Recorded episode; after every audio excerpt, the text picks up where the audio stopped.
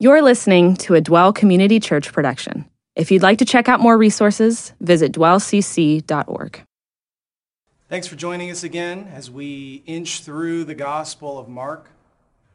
Tonight we're going to be looking at Mark chapter 7 where Jesus confronts religious hypocrisy. But before we begin, why don't we just start with a little bit of prayer? Father, we thank you that you really want authentic community and a relationship with us.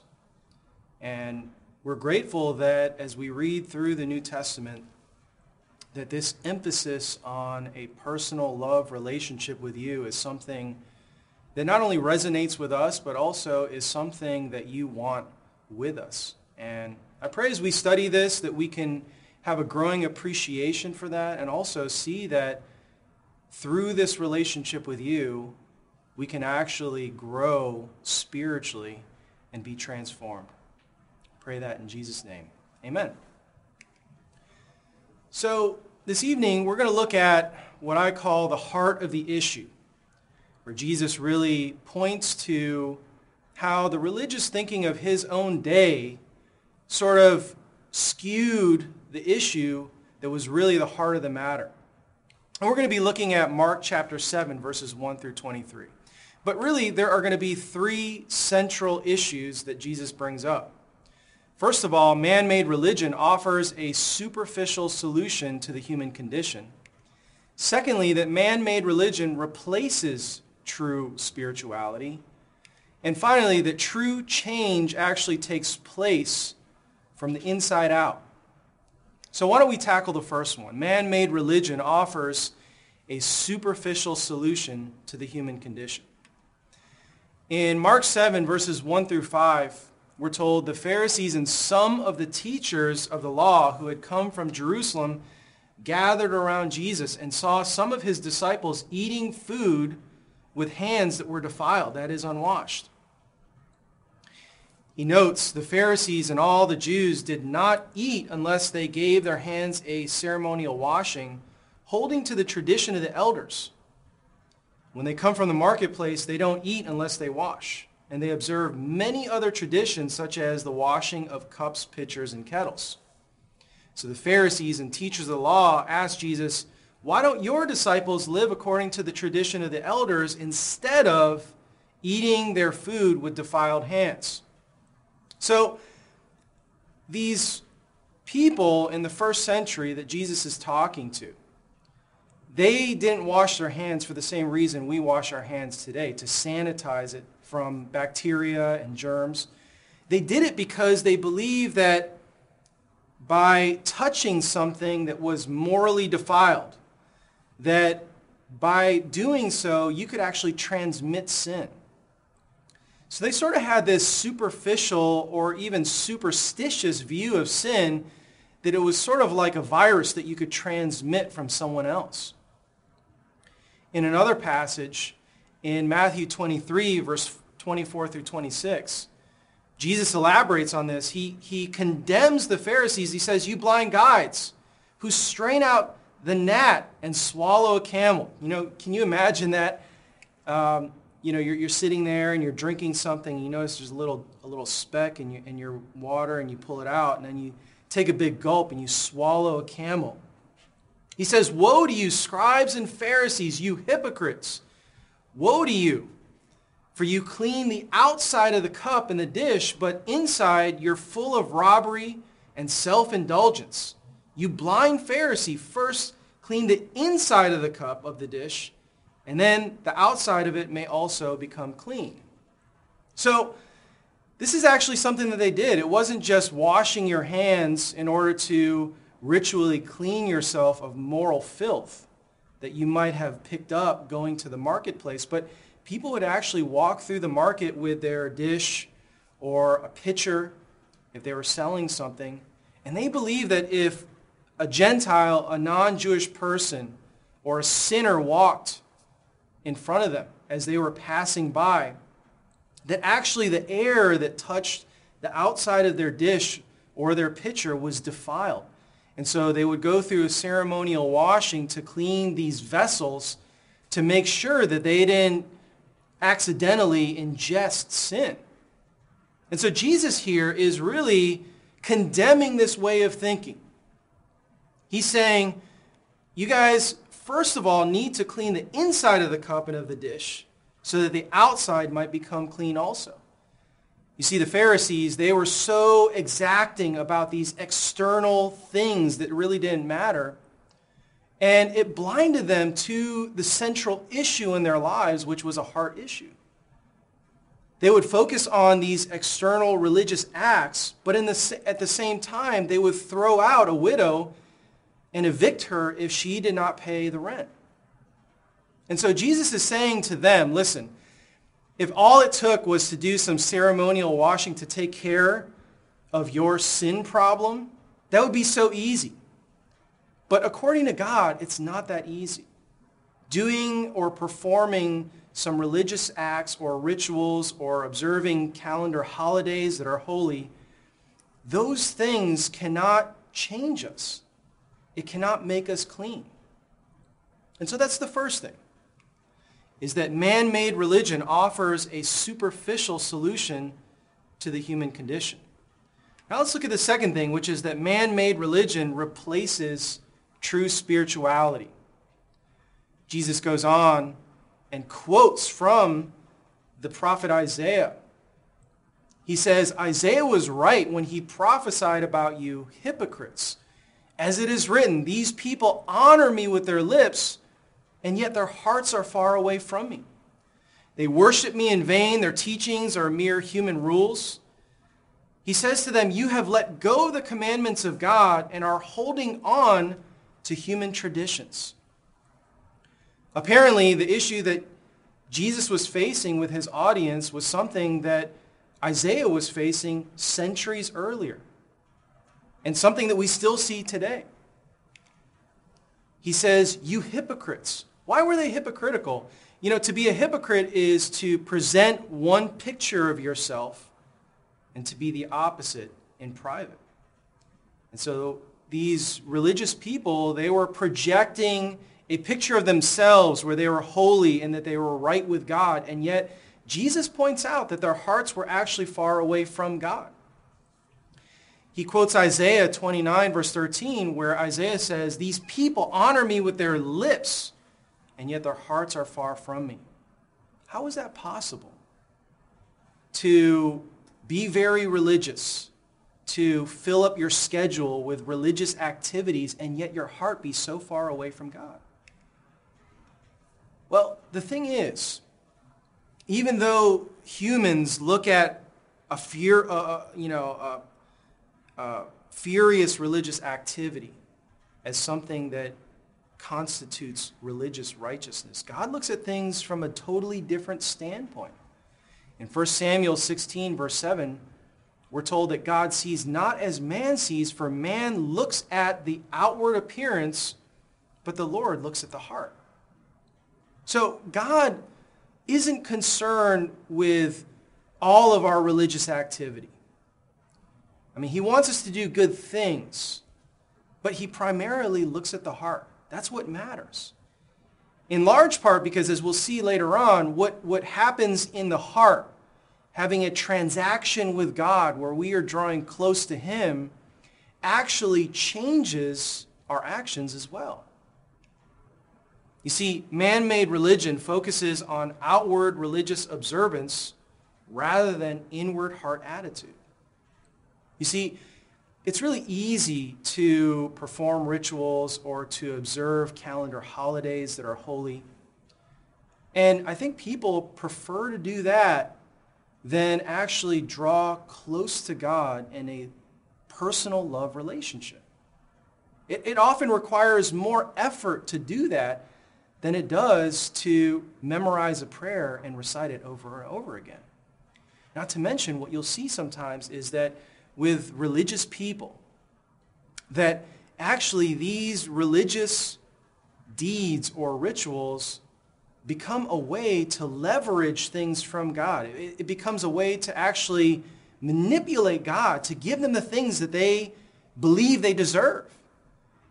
And the way that I think that, you know, we are exposed for our religious thinking is when we grow, grow angry toward God when we don't get the thing that we believe we deserve because of the, the right way that we have lived.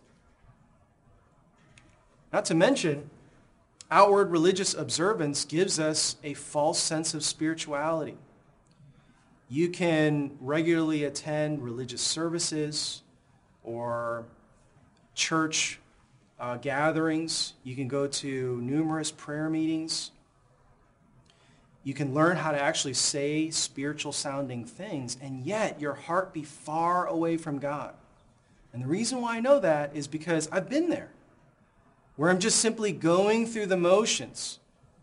And yet I realize that I haven't actually drawn close to God in any meaningful way. Also, part of drawing close to God is admitting your own sin.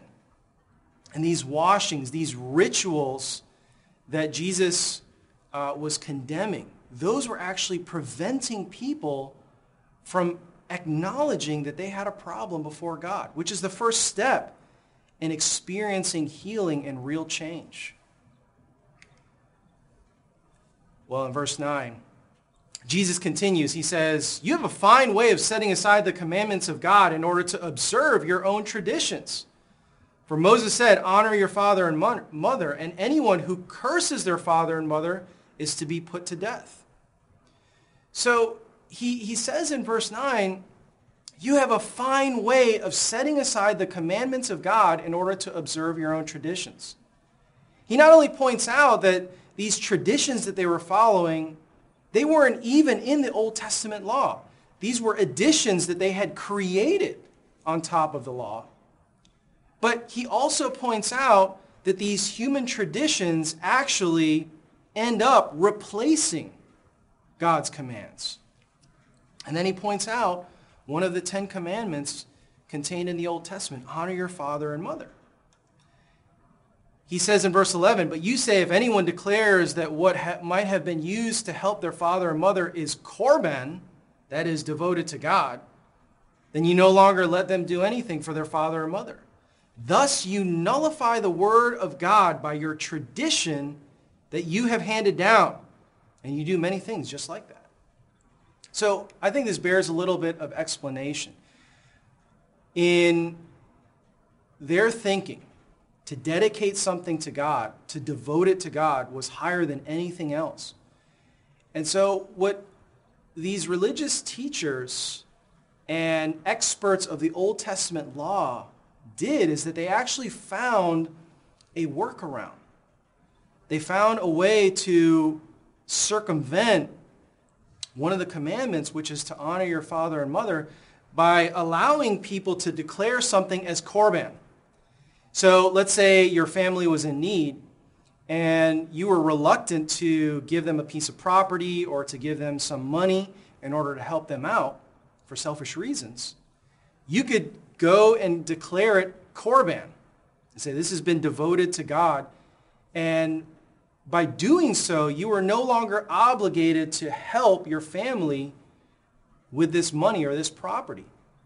Now, the, the strange twist to all of this is that even though you declared it devoted to God or korban, you could still use that property or that money throughout the course of your life and later on easily revoke that oath. And so what they found was sort of a legalistic way of circumventing one of the main things that God says we should do, which is to honor our father and mother. You know, we see something very similar today where religious people find loopholes, religious loopholes, to try and evade different things that, that God has said. One example is Jewish Eruv. I don't know if you're familiar with this, but um, you know, the Sabbath law says that you are not allowed to carry anything on the Sabbath. And so what God wanted to do on the Sabbath is for people to rest. And so from Friday evening to Saturday evening, you're supposed to relax and spend time with God and your family and This was because God rested on the seventh day after creation, but also he wanted people, his people, to enjoy that Sabbath rest. And so there were, you weren't supposed to perform any sort of work on, on the Sabbath. Now, in the ancient times and even in um, more recent history, in Jewish ghettos, they had walls that de- demarcated areas that they regarded as Eruvs. And these Eruvs took what was a public space and sanctified it or made it holy as a private space. So within that area during the Sabbath, you could carry books, you could carry your children, you could carry whatever you wanted and disregard aspects of the Sabbath law. In fact, in Manhattan, uh, nearly the entire island has an Eruv. Obviously, they have, they're unable to build walls around this area anymore, but they have connected buildings throughout Manhattan uh, with translucent wire spanning 18 miles that constitutes an Eruv. So on the Sabbath, Jewish people don't have to really follow much of the Sabbath law because of it. An Eruv has existed in Manhattan for nearly a century.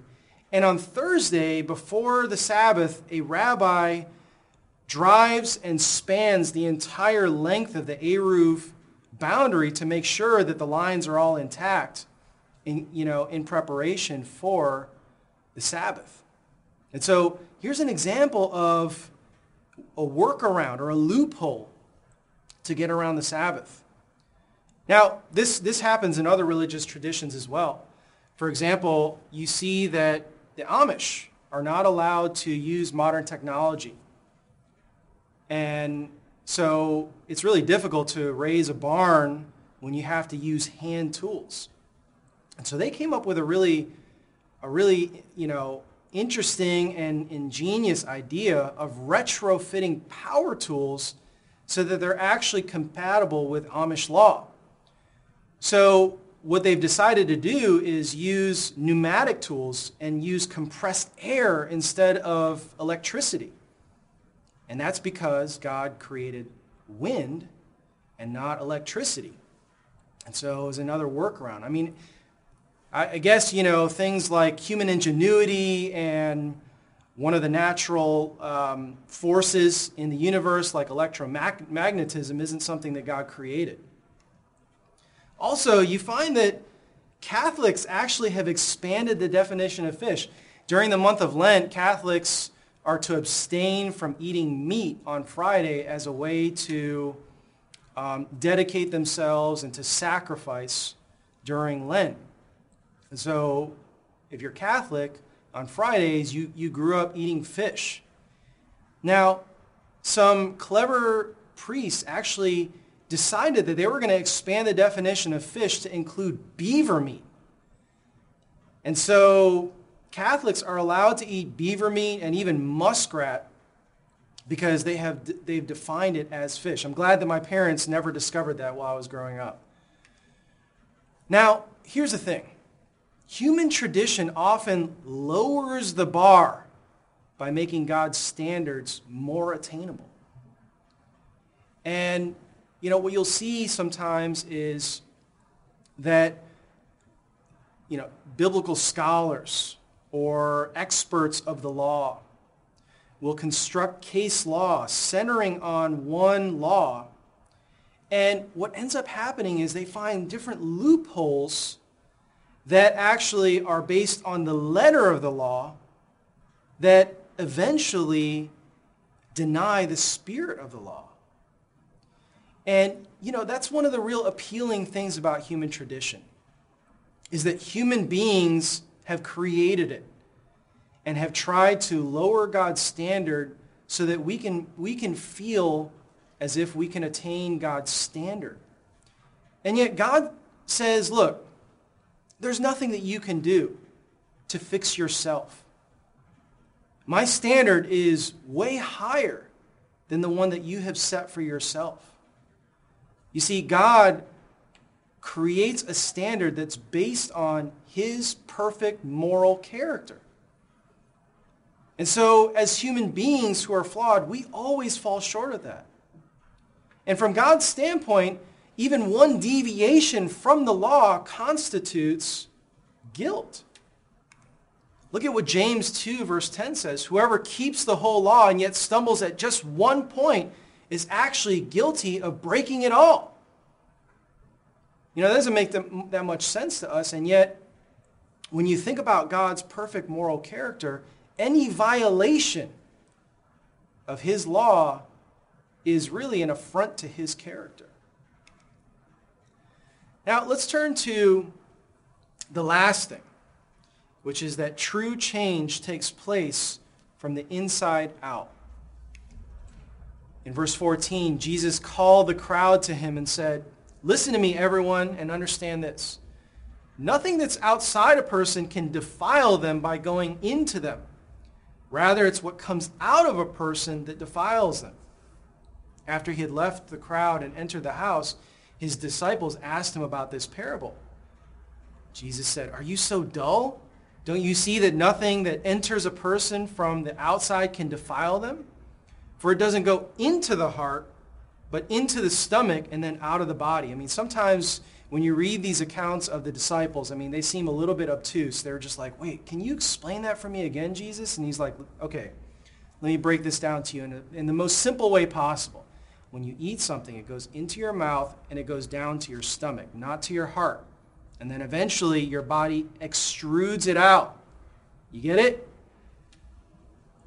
And interestingly, uh, in his explanation, Mark notes that in saying this, Jesus declared all foods clean. Now, I know as a brand new Christian, one of the things that really puzzled me about the Bible was looking at the Old Testament law and the dozens of dietary laws that God lays out, seemingly arbitrary. And the best explanation that I have heard about this is that the reason why God put forward these dietary laws was to reinforce to the Jewish nation that they are distinct from all the other nations. So this was one among many other things that God had put into place to reinforce in the minds of his people that he, they are to be different than everyone else. And it was obvious in the way they appeared and the things that they did that they were different from all the other nations. Now, what's interesting is that the Old Testament represents the old covenant that God struck with his people, Israel. But now Jesus ushered in the new covenant, one that is based on the Spirit's indwelling in our lives. And so now God is calling his followers no longer to stay separate and, and to be different um, physically and, and in our appearance from the rest of the world, but to engage the world, to be a part of the world, but to be distinct in the way that we live, our values, and in our conduct, and in our speech. Well, finally, in verses 20 through 23, Jesus went on. He says, What comes out of a person is what defiles them. For it is from within, out of a person's heart, that evil thoughts come sexual immorality, theft, murder, adultery, greed, malice, deceit, lewdness, envy, slander, arrogance, and folly. All of these evils come from inside, and that's what defiles a person. So he points out, he says, listen, it's, it's not something that happens to you externally that defiles you morally. It's what's contained in your heart that's doing that. And I think modern Western people see their moral problems in much the same way as something that is inflicted upon them by others. You'll often hear people today say things like, well, you know, I just, it's the way that I am. Or if it wasn't for the people around me or my upbringing, I wouldn't be this way. And I would agree that, you know, our genetics, our upbringing, the, our environment, it all affects us. But it becomes sort of a explanation for why I'm doing this thing that is morally wrong. And from God's standpoint, the issue is not the people around you or the circumstances that you're in. It's you. That you're accountable for your own actions. That really what resides in your heart is the, the cause and is what's responsible for our actions. When you see something like murder, you can trace its roots back to bitterness that people harbor in their hearts. When you look at something like adultery, it actually takes root when somebody nourishes lust in their heart for someone else's spouse. Think about something like stealing. Why do people steal? It's because they're sitting there coveting something that isn't theirs. And so Jesus draws a straight line from the things that we do that are wrong directly to a heart attitude. And he says that by, by having these thoughts and these impulses and these desires that we give into, that committing these evils actually defile us. Now, I think that when we look at the things that we do wrong and our problem, you ask yourself, well, what am I supposed to do about that? I know that many times throughout my life, there, there have been times where I, I recognize that there was this nasty attitude issue or some sort of addiction that was, was really destroying my life. And so there are times where I felt this sense of determination. I'm going to fix this. I'm, I'm going to try to try to make, make this right in my life. And so I'd come up with a plan. I'd try to, to change myself. I, I'd put things into place. And eventually what I would find is that over a course of weeks and months, I would fall back into that same pattern of thinking. And so it was ultimately very frustrating. And you see, the thing is, um, when, when we fall into this pattern, it defiles us. You know, think about something like this. Imagine that you look at, you are spending some time reflecting and you discover that you are bitter at someone. And Jesus equates bitterness with something that's tantamount to murder since bitterness can in some cases lead to murder. And so let's say you decide, okay, what I'm going to do is I'm going to try to fix this by doing good works. And so you perform some rituals, you decide that you're going to abstain from certain foods during Lent. Maybe you decide that you're going to uh, pray some prayers of penance, or maybe you're going to give some money to the church. You know, those things do not offset the guilt that you have. And the reason is, according to Jesus, our sin defiles us. Several years ago, I took my family to my hometown, Chicago. And usually when we go there, I like to kind of take my family to, to see different parts of Chicago that are unique, try to immerse them a little bit in the culture of Chicago. So, you know, we'll go to different landmarks and to museums and go to different neighborhoods. I show them my, where, where I grew up. And one of the things that I wanted to do was to give them sort of a taste of Chicago. So we went and got Chicago-style pizza. I don't know if you know what that is, but it's not really a pizza. It's more like a pie. And so you get a slice of pizza that is like literally three inches thick. And it's not just crust, it's just all filling. And so I bought a pizza and we, you know, took it and brought it back to the hotel room. And so, you know, we're all hungry and ready to eat, me and, you know, my, my, my wife and kids. And we open up the box, right below the surface, I notice that there's something just floating and so I dig in there and I realize there is a fly that had been baked into the pizza. Okay? So we were sort of faced with two options. Okay? One is what we could do is we could just pick the fly out and throw it away and just sort of eat around the affected area. Or we could call the pizza place and get a whole new pizza. I'm sure some of you are just like, wrong. That's, that's not what you should do. Should not pick the fly out. It's been defiled, okay? So what did we do? We, we went out and ordered a new pizza. And in the same way, when, when we commit sin or when we have a problem, spot treatment isn't enough to try to fix our problem. What we need is we need to be cleansed. We need to be renewed. We need to be washed.